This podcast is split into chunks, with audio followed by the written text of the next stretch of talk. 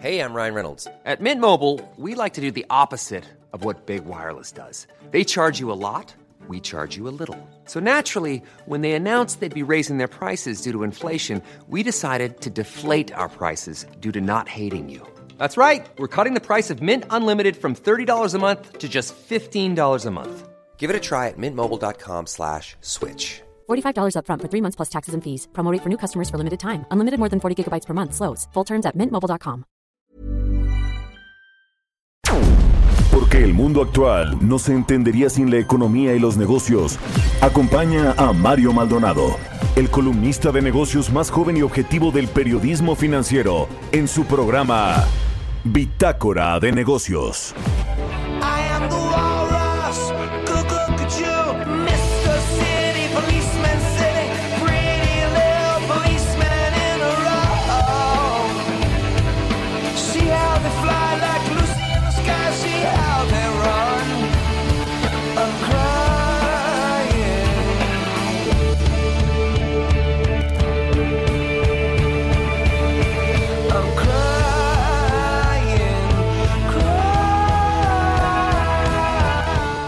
¿Qué tal? ¿Cómo están? Muy buenos días. Bienvenidos a Bitácora de Negocios. Yo soy Mario Maldonado y me da mucho, mucho gusto saludarlos en este martes 14 de julio del 2020.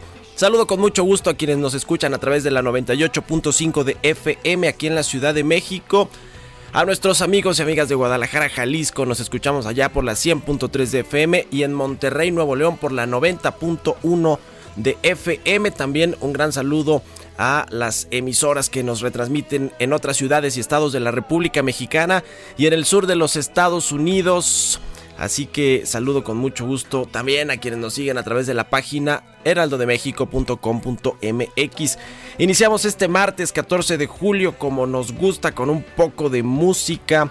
Y siempre tenemos además una temática de por qué estamos escuchando estas canciones. Esta semana iniciamos el programa con canciones del soundtrack de la película Across the Universe. Es un musical del 2007 ambientado en los años 60 de Estados Unidos y en la música de la banda británica The Beatles. Esta canción es de Bono, el vocalista de U2 y se llama I Am the Walrus. Así que iniciamos este martes con un poco de música y ahora sí vamos a entrarle a la información. Hablaremos en breve, como todos los días, con Roberto Aguilar sobre lo que está ocurriendo en el mundo de los mercados financieros. Hay temas importantes siempre que hablar al respecto. El regreso de las tensiones entre Estados Unidos y China que propicia toma de utilidades por parte de los inversionistas. En California, en los Estados Unidos, detienen la reapertura económica por el aumento de contagios de COVID-19, el rebrote, y así Miami y así otras ciudades de Estados Unidos que pues eh, parece que estamos, vamos a reflejarnos en ese espejo, en esa historia con lo que vivimos aquí en México, ya en zonas turísticas también que comenzaron a reabrir restaurantes y espacios públicos, pues ahora están volviendo a eh, cerrar. En Guadalajara también hay asunto, hay, un- asunto ahí con el rebrote de COVID-19. Vamos a platicar también con Roberto Aguilar sobre las empresas canadienses que están acusando a México de frenar las energías limpias. Bueno, ya sabe toda esa historia de la Secretaría de Energía y su política en el sector de electricidad, de energías limpias que pues eh, busca proteger a la Comisión Federal que encabeza Manuel Barlet, el expriista Manuel Barlet. Vamos a hablar también con Ernesto Farril, como todos los martes, presidente del grupo Bursamétrica, nos va a platicar sobre la estimación del IGAE al mes de junio con el índice que tiene Bursamétrica. El IGAE, pues este indicador adelantado de la economía, cómo viene el dato para julio que va a reportar el INEGI. Vamos a entrarle a ese tema y también hablaremos con Kenneth Smith. Él es ex jefe de la negociación técnica para el Telecan. Estuvo también ahí muy cerca del cuarto de junto en la renegociación de este acuerdo comercial que se convirtió en el TMEC que entró en función a partir de este primero de julio. Eh, pero bueno, pues hay ya un primer golpe sobre la mesa por parte de Estados Unidos con una posible imposición de aranceles a eh, productos electrónicos. Vamos, vamos a hablar de ese tema, pero también pues eh, de lo que significa ya que haya un nuevo acuerdo comercial qué tan eh, pues benéfico va a ser para México, para los exportadores mexicanos y para los importadores también, si va a ser en el corto mediano plazo el beneficio que va a recibir en teoría, si es que no se ponen peor las cosas con el asunto de los aranceles y los arbitrajes internacionales, que ya dijo Robert Lighthizer que va a buscar imponer ahí por el asunto del mercado laboral y que no se ha implementado bien esa reforma que echaron a andar el año pasado los legisladores mexicanos. Vamos a hablar también con Gabriel España, director general de Iscali Capital Group es un especialista en temas económicos y financieros. Nos va pues a platicar sobre algunos indicadores importantes de Estados Unidos que pues eh, reflejan o no el optimismo de los mercados. Eh, hay ahí un eh, pues dato de los precios del productor en Estados Unidos al mes de junio. Pero bueno, hay otros indicadores también muy relevantes que nos dan el pulso de lo que sucede en la economía estadounidense que ciertamente si se recupera pronto, pues México podrá tener su beneficio, podrá jalarnos este, eh, este crecimiento, esta recuperación de los Estados Unidos, toda vez que aquí en México pues andamos con eh, pues muy mal, la verdad, en términos económicos, a pesar de que el presidente López Obrador, que vive en otro país, dice el domingo que no, que vamos casi, casi, casi, casi requete bien a ese, a ese nivel. Bueno, son las 6 con 7 minutos. Lo dejo ahora con el resumen de las noticias más importantes para arrancar este martes 14 de julio.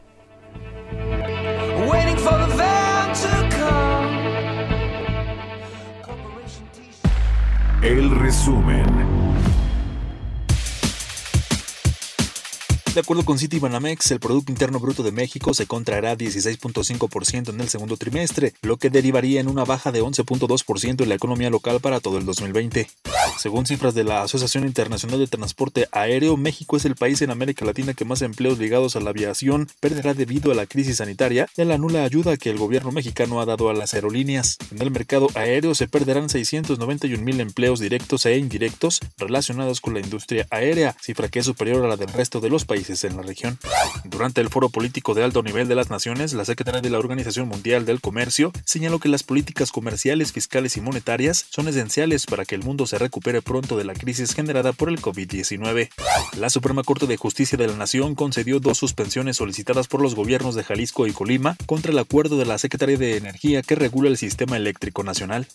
En medio de la pandemia del coronavirus y en proceso de reactivación económica, las gasolinas reportaron la mayor alza de precios desde que inició la liberación del mercado en enero de 2017. Datos del INEGI muestran que el precio promedio del tipo magna o regular encareció 8.9% en junio frente a mayo de este año, mientras que el combustible premium se incrementó 6.7%.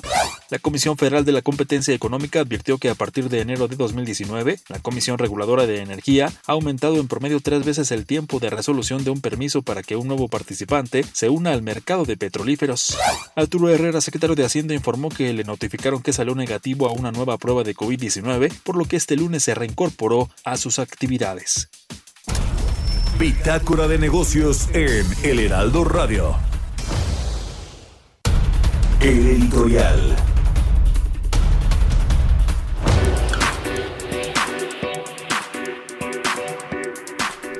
Oiga, qué bueno que Arturo Herrera ya dio negativo a la prueba de COVID-19. Yo ayer le ponía un tuit ahí con todo respeto al secretario de Hacienda que nos toma la llamada aquí en Bitácora de Negocios. Que bueno, pues ahora sí a reactivar la economía, ¿no? Con todo, a pesar de lo que diga ahí el señor del Palacio Nacional que bueno, pues ya, ya sabemos usted, ya sabemos que no, no sabe él mucho de economía y que bueno, pues que le deje ahí a los técnicos, a los expertos, quienes sí saben diseñar esa política económica y esos, eh, esa política de estímulos para reactivar la economía. Oiga, le quiero platicar de otra cosa. ¿Se acuerda que hace pues eh, poquito más de seis meses empezó a funcionar este Instituto de Salud para el Bienestar, el INSABI, que sustituyó al Seguro Popular que decía el presidente López Obrador, que ni era seguro y ni era popular. Bueno, pues eh, según el INSABI, se van a atender a 69 millones de mexicanos que no tienen seguridad social. Incluso ahí decía que solamente con una credencial de, de elector, una credencial del INE y, y un, eh, pues el registro eh, eh, único de población, que con eso prácticamente se podía dar la atención al, al, a los, pues a quienes requerían los servicios de salud de primer piso, segundo piso hasta tercer piso, los de especialidad. Bueno, pues ¿qué sucede a la luz de a la vuelta más bien de seis meses, pues que el Insabi es un desastre, así tal cual, con todas sus letras, y si usted se lo imaginó en, en mayúsculas, pues sí, es un desastre. De hecho, su titular, Juan Antonio Ferrer Aguilar, que por cierto es antropólogo, creo que el chiste se cuenta solo, eh, y que lo pusieron allá al frente de este Instituto de Salud que sustituyó, ya le decía, el Seguro Popular. Bueno, pues no se le ha visto prácticamente desde el primero de enero cuando presentó con bombo y platillo la puesta en marcha del INSABI. En noviembre fue cuando se presentó y más bien en enero de este año comenzó a funcionar.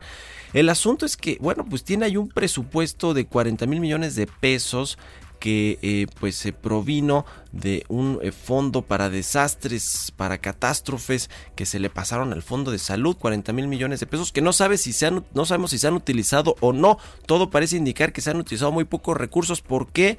Pues porque no hay reglas de operación para que funcione este instituto de salud. ¿Usted puede creer eso?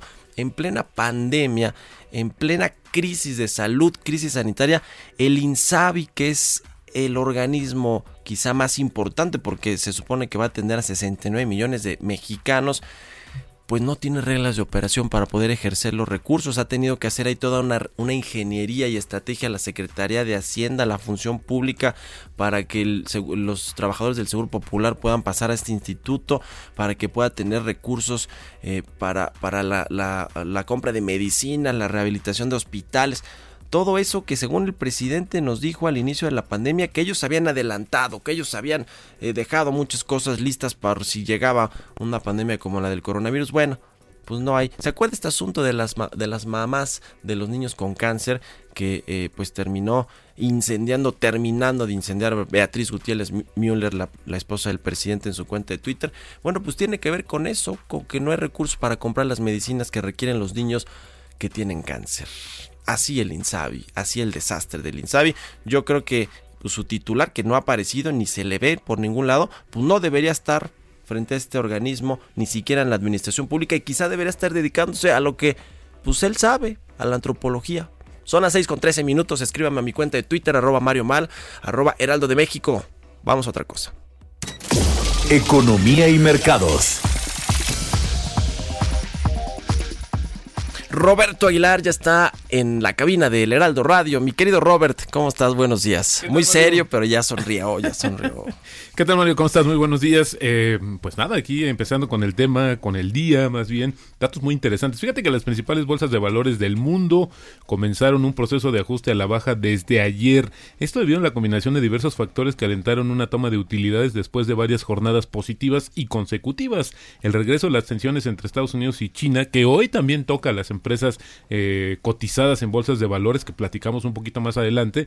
La decisión del gobierno de California de frenar la reapertura de actividades por el rápido aumento de los contagios, que como bien decías, hay otros estados, sin embargo, California es bastante eh, un ejemplo muy grande por la cantidad de personas y por la importancia económica que tiene este estado, que algunos lo han llegado a comparar incluso con un país. Si tú Sí, separaras sí, a California, tendría esa capacidad, ¿no? Eso es muy grande esta economía. Bueno, pues ahí ya se frenaron las cosas. Esto pesaron más que el alza de empresas farmacéuticas por el tema del avance en, la cura, en la vacuna del coronavirus y una millonaria fusión por 20 mil millones de dólares de fabricantes de chips. Sin embargo, los futuros de Estados Unidos parece que están rebotando un poco, o por lo menos ahora, ahorita están en positivo. Y bueno, pues inesperadamente, en junio las exportaciones de China aumentaron cuando las economías justamente reabrieron sus puertas después de los bloqueos, mientras que las importaciones crecieron por vez primera en el año, lo que refuerza la apuesta de que la recuperación está ganando fuerza y la reapertura de las principales economías occidentales y la elevada demanda en el extranjero de equipo de protección personal y cubrebocas respaldaron las exportaciones chinas en junio. Además, las interrupciones en la producción de los competidores comerciales de China también ayudaron a transferir algunos pedidos a los exportadores de este país asiático. Sorprendió, sin duda, este dato de eh, la economía china. Sin embargo, hablando de Asia, Mario, que creo que desafortunadamente vamos a empezar a ver este tema, porque fíjate que la economía de Singapur eh, da a conocer la caída que tuvo justamente en el segundo trimestre de este año 41% fue la caída y creo eh, que, anticipando un poquito, habrá como estos datos que vamos a estar conociendo a lo largo de las semanas sobre el comportamiento de varias economías. Aquí hay que comentar que a finales de julio de este mes precisamente vamos a conocer el pues la primera estimación de el, el comportamiento de la economía mexicana, así es que bueno, pues estaremos escuchando estos dobles dígitos en el mundo. Dos vacunas experimentales contra el coronavirus desarrolladas conjuntamente por la alemana BioNTech y Pfizer recibieron la designación de vía rápida por la Agencia Reguladora de Estados Unidos. ¿Esto qué significa? Bueno, pues es que en Fast Track van a ser todas las aprobaciones. Si los estudios en marcha tienen éxito, Mario, y el candidato a vacuna recibe la aprobación regulatoria, las firmas esperan elaborar hasta 100 millones de dosis para finales del año y, y 1.200 millones de dosis para finales de 2021. Y bueno, ayer también, el mismo día, fíjate, es una nota exclusiva de Reuters, Mario, el mismo día que México celebró la entrada en vigor del nuevo acuerdo comercial con Estados Unidos y Canadá, que eso fue el 1 de julio, un grupo de inversionistas canadienses en energía advirtió a su gobierno que México podría estar violando el pacto por no respetar contratos. Fue una carta dirigida a la viceprimer ministra de Canadá, Christian Friedland, que por cierto fue la que estuvo en las negociaciones del, Sí, del sí, sí. TEMEC y, y que trabajó en Reuters, déjame decirte también. Sí, sí, sí. en algún momento. Y bueno, pues eh, eh, eh, expresaron justamente su preocupación por la amenaza que pesa sobre las inversiones en México. Eh, insistieron o invitaron a su gobierno a que presionara más a México sobre este tema. Así es que bueno, pues parte de la explicación de por qué el primer ministro de Canadá no estuvo en esta situación, lo habíamos platicado, ya hay una tensión o una relación un poco tensa en términos de aranceles al aluminio canadiense por parte de Estados Unidos y luego le sumas este tema, bueno, pues finalmente aquí vemos por qué o explicamos por qué no estuvo el primer ministro canadiense y dudo que también vaya a ta- estar dentro de poco, como nos dijo el presidente en la llamada, de visita en México. Y finalmente Mario la Asociación Nacional de Tiendas de, de Autoservicio y Departamentales, la ANTAD, informó que su- las ventas que son comparables de sus tiendas, de sus afiliados, cayeron 18% en una tasa interanual. En junio, el declive también, pues es una ligera moderación, sin embargo, al descenso de 19% en mayo en las tiendas iguales de los afiliados de esta organización. Los datos reflejan los ingresos de más de 62 mil comercios en todo el país. Incluye, bueno, pues al- algunas de las cadenas de supermercados más grandes de este país, porque hay que comentar que la más grande, justamente, pues tiene tiempo que ya no está dentro de este organismo conocido como la ANTAD. Y el tipo de cambio, Mario, en estos momentos cotizando en 22.61, así es como está iniciando operaciones nuestra moneda mexicana. Muy bien. Oye, con esto los rebrotes, Robert, ¿cómo va a, hacer con la elección, no? ¿Se va a juntar con todo este asunto? No creo que se controle, aun si hay una vacuna, como ya nos decías, eh, que es probable que haya, pero no va a estar lista para noviembre, yo creo, ¿no? Que son las Sí. elecciones en Estados Unidos. Eh, ya ves que hay una discusión también acerca de hacer la votación eh, a través del correo o otras alternativas, que creo que hay muy poco tiempo para implementarlas. A veces que creo que se va a, se va a complicar mucho este escenario.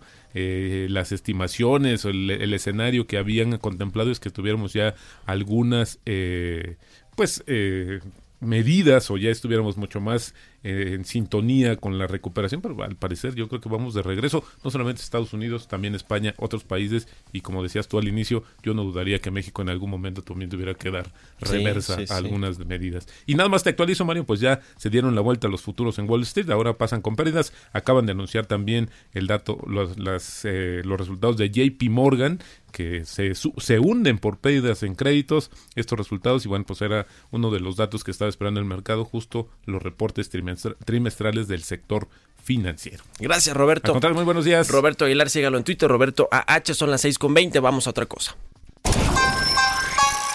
Radar económico. Está en la línea Ernesto Farri, el presidente del Grupo Brusamétrica. ¿Cómo estás, Ernesto? Buenos días. Muy buenos días, ¿cómo están ustedes? Muy bien, gracias como siempre por estar aquí en Bitácora de Negocios. Oye, a ver cómo le fue a la economía mexicana en el segundo trimestre del año. Ustedes ahí en Bursamétrica tienen esta estimación del IGAE para el mes de junio. Cuéntanos. Así es, contamos con tres indicadores, uno de ellos es el más oportuno, aunque no es el más preciso, y con este indicador se llama IBEM, Índice Bursamétrica de la Economía de México. Hacemos normalmente los días 10 de cada mes una estimación de cuánto pudo moverse el IGAE, que es como el PIB mensual Sí. del mes inmediato anterior, ¿no? Entonces, en este caso, pues estamos haciendo el de junio. Eh, conocemos oficialmente cuánto fue la caída del IGAE bimensual de abril. No, INEGI todavía no ha dado a conocer eh, en cuánto caímos en el mes de mayo, pero tenemos una estimación más precisa con otro indicador que se llama IBAM. Eh, ahí las cifras son oficialmente abril, IGAE cayó 19%, nuestra estimación más precisa para mayo es también una contracción del 19% anual, y entonces la incógnita para saber el PIB del segundo trimestre es en cuánto pudo haber caído el IGAE del mes de junio. Y bueno, pues eh, con este indicador IBEM, nuestra estimación para junio es una caída del 9% anual. Ujú. Porque, bueno, pues hay, hay muchos datos ya de junio que sí están mejorando sustancialmente en relación a cómo estaban los datos eh, de abril y mayo, ¿no? Por, por ejemplo, producción automotriz, bueno, pues estaba cayendo antes 90, 98%, pues prácticamente estaba com- completamente cerrada la, la producción de automóviles. Ya tuvimos ya más de 100.000 automóviles producidos en junio. Entonces la caída ya no, es del 90%, ya nada más es del 30%, ¿no?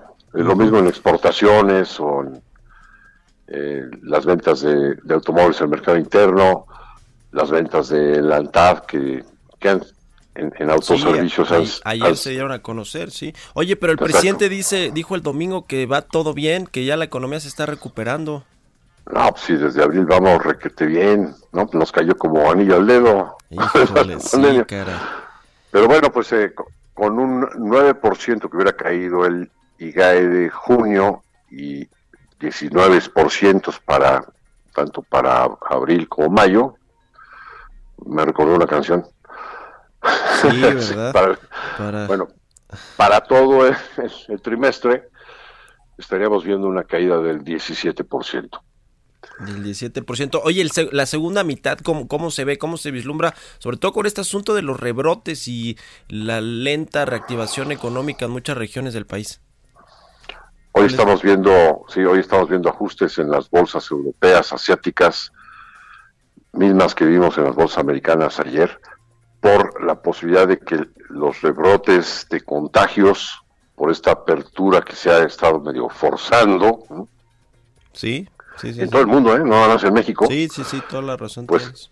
genere de nueva cuenta la necesidad de eh, pues suspender actividad económica, aunque lo que estamos viendo es que ahora se, se hace esa acción más focalizada, Incluso a- aquí en, en México lo que pu- pudiéramos estar viendo es que en la Ciudad de México a lo mejor esa eh, ins- instrucción de medidas de aislamiento social son a nivel colonia, ¿no? Sí, sí, sí. Cada, cada estado y ciudad lo están haciendo.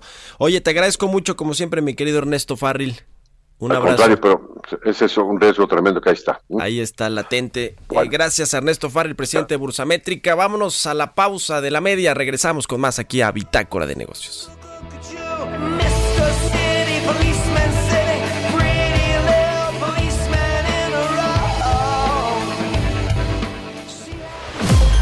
Continuamos en un momento con la información más relevante del mundo financiero en Bitácora de Negocios con Mario Maldonado. Regresamos. Heraldo Radio. La HCL se comparte, se ve y ahora también se escucha.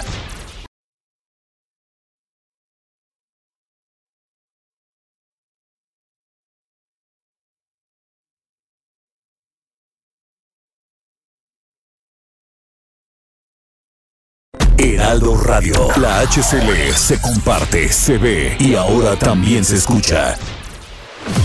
Estamos de vuelta en Bitácora de Negocios con Mario Maldonado. Entrevista.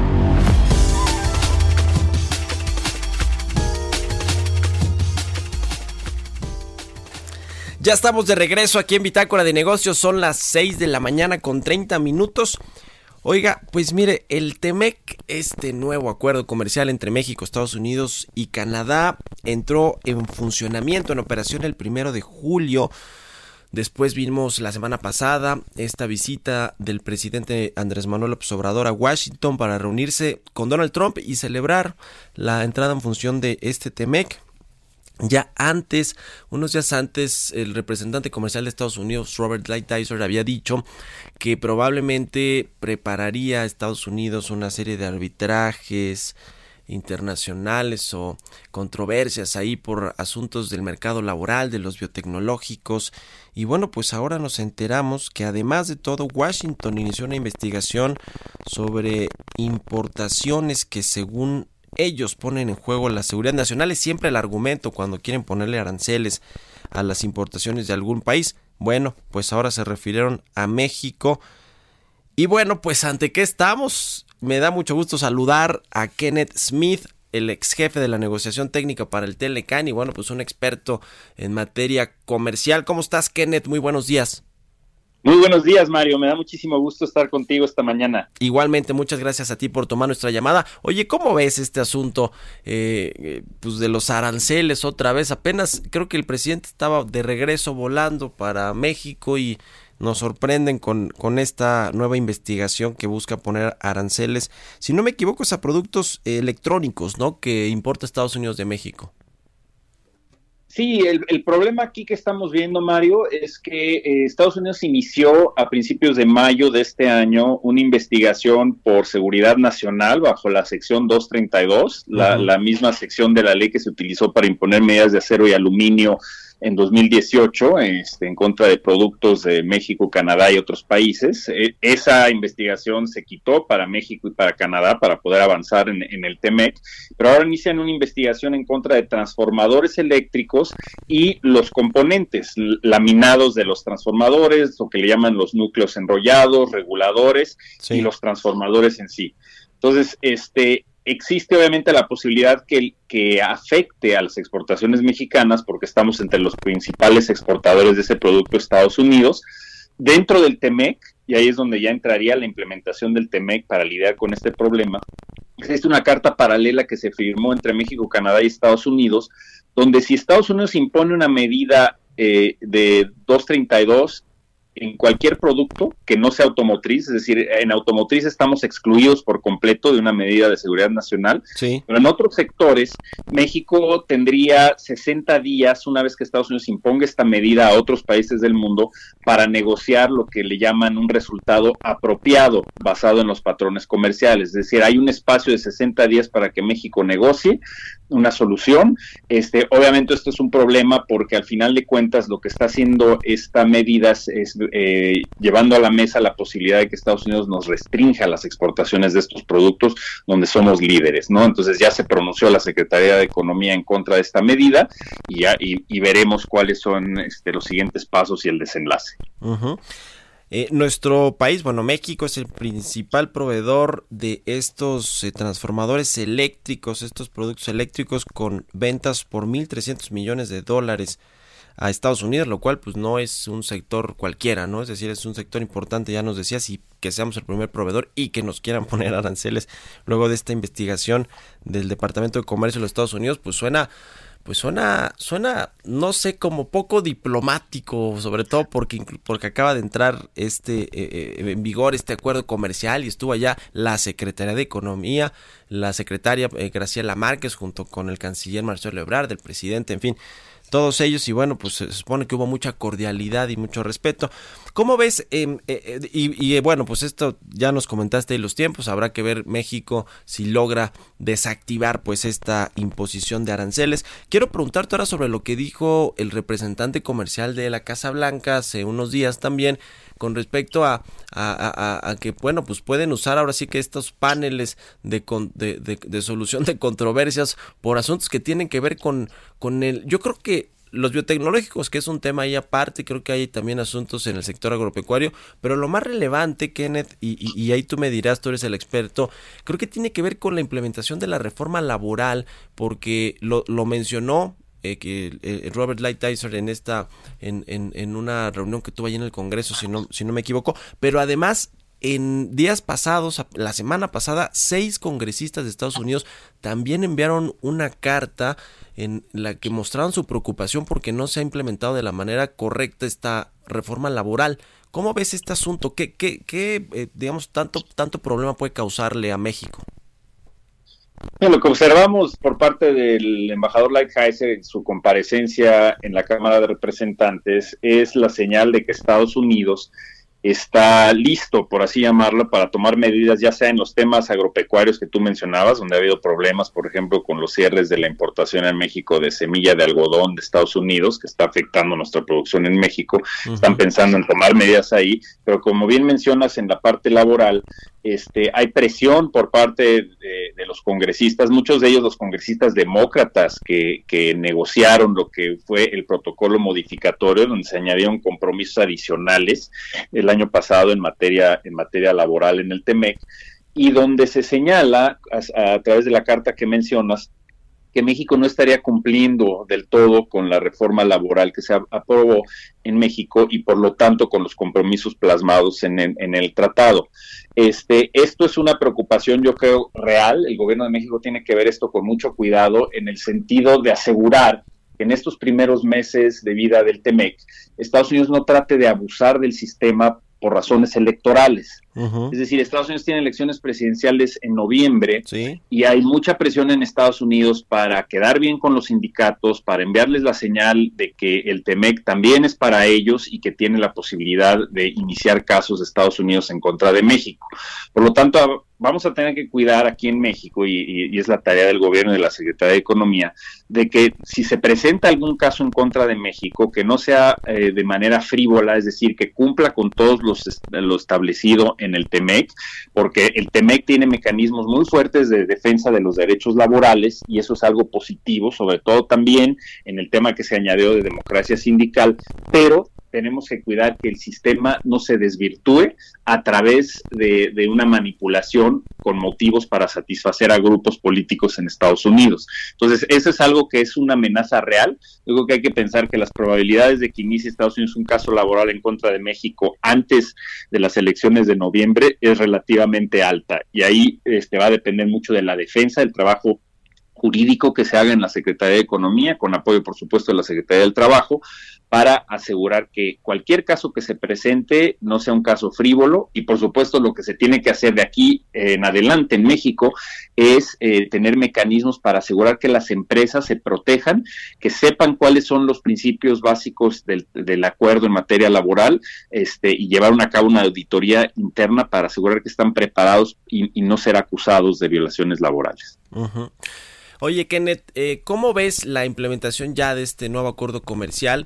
Eh, las reglamentaciones, todas las normas nuevas a las que tendrán eh, que eh, pues ceñirse las industrias mexicanas, sobre todo las mexicanas, que creo que son las que tienen ahí como algún problema más para cumplir eh, todo lo que estipula este nuevo acuerdo comercial o este renovado acuerdo comercial. ¿Qué tan eh, fácil será en el corto plazo que pueda rendir frutos eh, este Temec? Porque yo veo muy esperanzados aquí al gobierno mexicano diciendo que va a ser parte importante de la recuperación económica de México tras este golpazo del coronavirus. ¿Cómo la ves tú? Yo te diría que es muy positivo que el TEMEC esté entrando en vigor porque es la única noticia buena que está recibiendo Norteamérica en materia económica en medio de, de esta crisis. Eh, fue positivo también que se hayan aprobado el paquete de leyes en el Congreso eh, un par de días antes de entrar en vigor del tratado en materia de propiedad intelectual, derechos de, autor, los temas relativos con infraestructura de la calidad, etcétera, porque a través de esas leyes se implementan varias de las medidas claves del TEMEC. También salieron las reglamentaciones uniformes que, que son, digamos, la guía práctica para las empresas, por ejemplo, en el sector automotriz, de cómo implementar las reglas dependiendo de los sectores va a ser, este, hay, hay diversos niveles de reto. Yo diría que en el sector automotriz es uno de los principales porque sí hubo cambios importantes en materia de reglas de origen, nuevos requisitos que cumplir. Este, al mismo tiempo, en el TEMEC se contempla un mecanismo que permite que si las empresas en lo individual, las armadoras no pueden cumplir con todos los requisitos de manera inmediata en materia de reglas de origen, pueden solicitar prórrogas específicas a cualquier requisito, ya sea el requisito de acero, el requisito de valor de contenido laboral, y esto les da un espacio para, para pedir prórroga.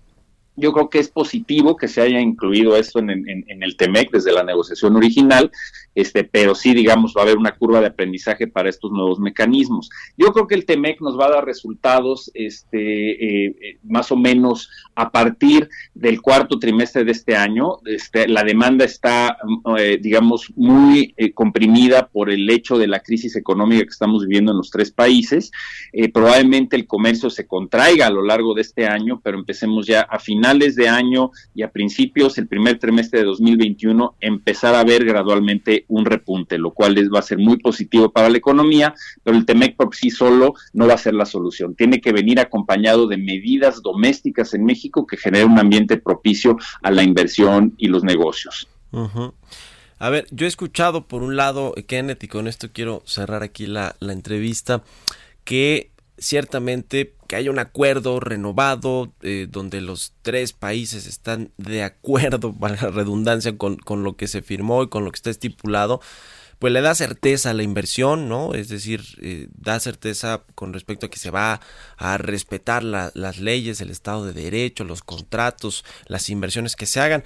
Sin embargo, vemos del otro lado lo que está pasando en México con la reforma, la contrarreforma energética o la política de este nuevo gobierno en el sector energético, de energías limpias. Ayer la COFESE, por cierto, pues mandaba una opinión con respecto a lo que ya habían, a lo que ya se habían pronunciado los eh, estadounidenses, ¿no? Que los discriminaban para eh, abrir estaciones de gasolina en México, que tardaban muchísimo más del tiempo promedio para entregar los permisos. En fin, todo, todo este asunto que por un lado, pues en México parece que no se están mandando las señales adecuadas, pero el TEMEC dicen que pues ese sí da garantías.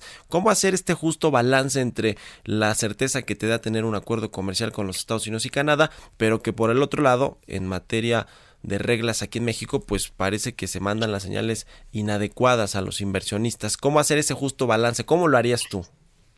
Yo te diría que la, una de las grandes ventajas del TEMEC es que tú obtienes acceso irrestricto a Estados Unidos y Canadá para tus exportaciones en la medida en que tú también cumplas con tus compromisos. Y eso es un incentivo muy fuerte para el gobierno para enviar una señal ahora que el TEMEC está en vigor a todo el gabinete eh, de lo que ha sido el mensaje del presidente López Obrador, que considera al TEMEC como un, como un instrumento importante para el desarrollo económico en México y algo que nos va a ayudar a salir de la crisis. Por lo tanto, no podemos tener, por un lado, una apertura a Norteamérica, este, adoptar el TEMEC de lleno y por otro lado tener medidas como lo que mencionabas de restringir, este, digamos, las inversiones en energías renovables que afectan sí. inversiones por más de 6 mil millones de dólares, las consultas populares en, este, en Mexicali para cerrar una cervecera, este, lo que señalas en términos de acceso al mercado de gasolinas, y por lo tanto debe haber una política de Estado que establezca que no puedes establecer políticas en materia energética o en, en materia, digamos, este, del sector económico en general, que vayan en contra del TEMEC o de los demás tratados que tenemos en vigor, como el Acuerdo Transpacífico y lo que va a ser próximamente la modernización del acuerdo con la, con la Unión Europea. Entonces, uh -huh. es, es, es necesario que en materia energética se reviertan estas políticas que estableció CENER este, hace algunos meses. Ya hay litigios en México, amparos y la posibilidad de casos inversionista-Estado en el, en el marco de los tratados internacionales vigentes. Sí. Pero es muy importante que México se dé cuenta que para beneficiarse de, al máximo del TEMEC y tener acceso a Estados Unidos y Canadá, nosotros también tenemos que tener políticas congruentes con este tratado que acaba de entrar en vigor. Claro. Oye, pues te agradezco mucho, Kenneth Smith, eh, que nos hayas tomado la llamada aquí en Bitácora de Negocios y muy buenos días. Te agradezco muchísimo, Mario, y estoy a tus órdenes. Un abrazo, que estés muy bien. Siga a Kenneth Smith ahí en Twitter, siempre muy interesante. Ken Smith Ramos. Son las 6.44. Historias empresariales.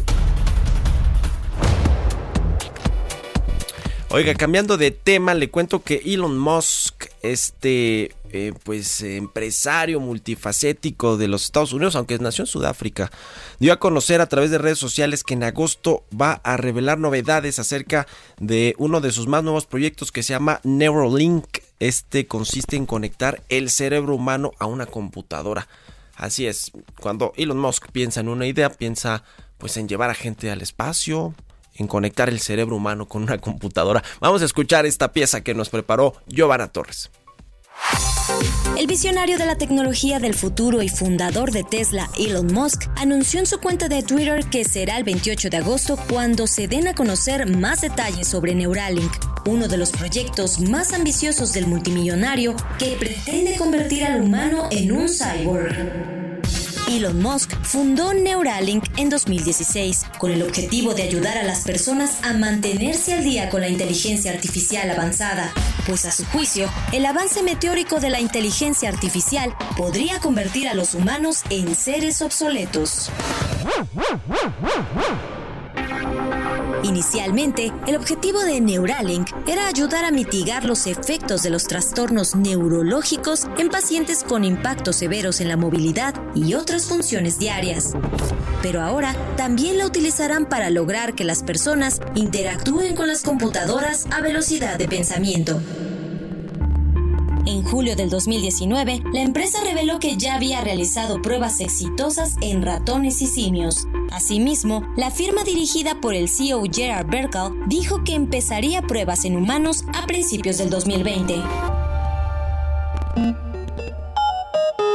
Las pruebas se realizarían con la ayuda de un robot quirúrgico que implantaría pequeños cables delgados en el cerebro de una persona conectados a un sistema computacional externo, capaz de controlar dispositivos, navegar por la web con el pensamiento, incluso lograr comunicarse telepáticamente con otras personas y descargar nuevos conocimientos, logrando una simbiosis con la inteligencia artificial.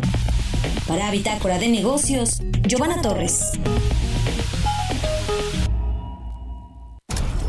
Bitácora de negocios en El Heraldo Radio.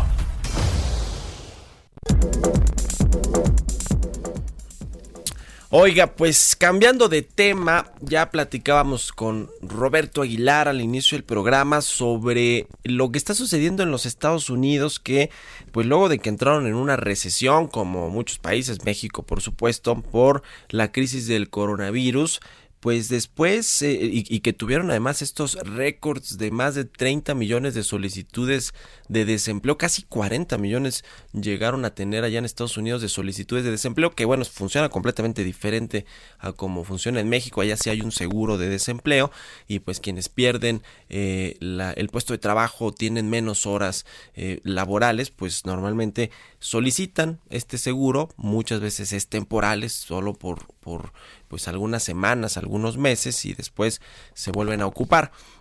Pero bueno, fue una crisis que no había tenido Estados Unidos desde la gran depresión de, del 29, de 1929, y que le pegó fuertísimo a la economía, pero parece que comenzó a salir rápidamente Estados Unidos de, de, esta, de esta crisis, aunque pues ya de manera imprevista tuvimos datos como el del viernes de los precios al productor en Estados Unidos que, que cayeron y que bueno, pues eso refleja un aumento en los costos de la energía, que por el otro lado pues se contrarrestaron por la debilidad del sector servicios, es decir, hay un choque muy fuerte todavía para la economía de Estados Unidos de oferta y de demanda y es algo que los economistas pues no saben cómo, cómo resolver.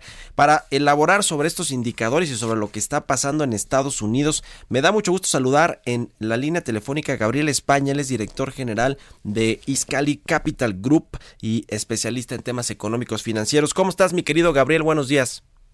Mi querido Mario, ¿cómo estás? Muy buenos días. Espero que estés bien tú y todo tu auditorio. Lo mismo espero para ti. Mucho gusto en saludarte. Oye, a ver, yo estaba dando una introducción de lo que eh, creo que está sucediendo en Estados Unidos, pero tú que estás allá, pues tienes el panorama mucho, mucho mejor. ¿Cómo, cómo está haciendo la recuperación en los Estados Unidos? Todos estos datos de empleo, de solicitudes por desempleo y, e indicadores como el del viernes de los precios al productor, que yo ya pues daba ahí un, una, breve introducción. Cuéntanos qué es lo que tú estás viendo, eh, Gabriel, por favor.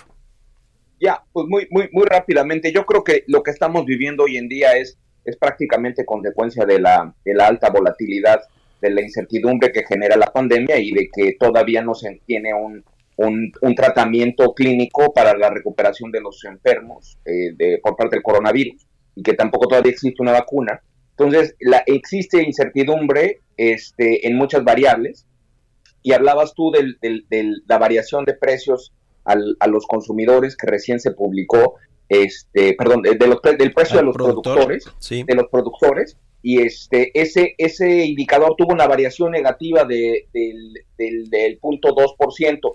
E, eso se explica en muchos sentidos por la caída en los cost, en, en, lo, en, los precios del productor de los alimentos y eso tiene que estar eso está ligado directamente a los inventarios que, que muchos de los productores están teniendo que desplazar eh, más rápido y por eso han bajado el precio pero pero todo esto está ligado a, a, al shock de demanda que generó pues la pandemia per se te diría que el, el mismo indicador eh, de precios al, al, productor también cayó en, en China, que es eh, la segunda economía más grande del mundo. Eh, sí. a, en Estados Unidos hablamos del 0.2%, en China cayó el 3%, y bueno, en México tampoco es la excepción, ¿no? Los costos, los precios al, al, al eh, productor también han bajado. Este, pues esto no nos, no nos hace más que alertarnos de que las condiciones macroeconómicas globales y que específicamente en Estados Unidos, la economía más grande, es este, pues la incertidumbre, la volatilidad va a seguir latente hasta que no tengamos claridad sobre un, sobre un, un, un método eh, eh, que permita que se reactiven las actividades de manera normal. Uh -huh. eh, después de la recesión que, que, vivió Estados Unidos o que todavía está padeciendo y con este aumento en los, en los eh, bueno, en algunos precios, digamos, el control parece que está controlada la inflación, ¿no? Pero hay, hay, hay algún, digamos, viso de que pueda caer la economía ahora en una deflación en, en Estados Unidos. ¿Sí se ve ese es, panorama? Eh, pues mira, es, es, es, es un panorama que sí se ve.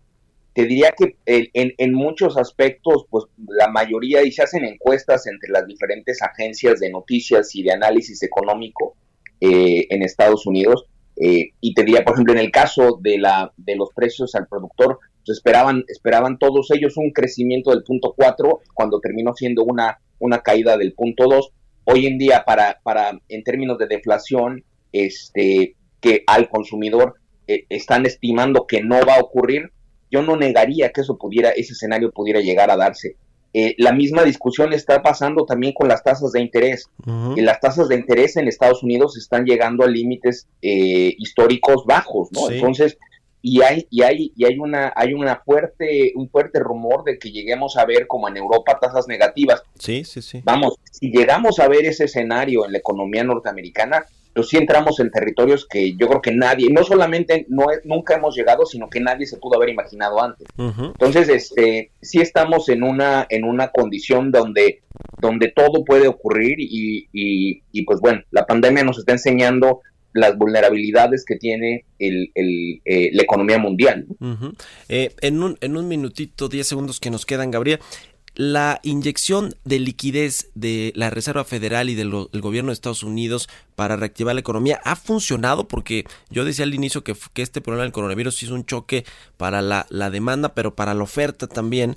Y, para la oferta y para la demanda que es lo que es el problema. También tienes lana tienes dinero en los bolsillos pero a veces pues no hay que comprar o no quieres salir a comprar no cómo está funcionando esto porque además creo que está preparando otra ola de estímulos de Estados Unidos no yo sí, yo sí creo que está, y muy rápido, porque podríamos hacer una maestría sí, de, sobre sí, el tema, sí. pero, pero, pero el, yo sí creo que está funcionando y eh, digo, no solamente para el consumidor que le están bajando las tasas de interés y que le ha llegado dinero a sus bolsillos, sino también que están manteniendo los precios en los mercados de capitales. Uh -huh. Y eso es muy importante. Si la, tú ves el indicador, tú ves, todo el mundo podría pensar que está sincrónico el comportamiento de las bolsas contra el comportamiento de los indicadores de los fundamentales de la economía y, y no se podría explicar cómo en un escenario macroeconómico como el que describimos las bolsas estén subiendo, sí. pero es por las inyecciones de liquidez que, que, han, que, que han metido. Si no fuera así, veríamos una caída en los precios de los instrumentos financieros y eso sí podría crear una crisis todavía mayor. Otra crisis. Muchas gracias, Gabriel España. Muy buenos días. Buenos días, hasta luego. Que estén Un bien. abrazo. Con esto llegamos al final. Lo dejo aquí con Sergio Sarmiento y Lupita Juárez. Y nos escuchamos nosotros mañana a las 6. Muy buenos días.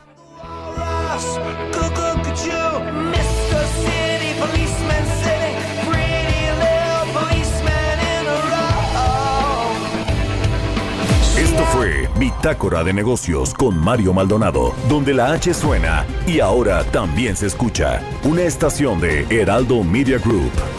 Heraldo Radio, la H que sí suena y ahora también se escucha.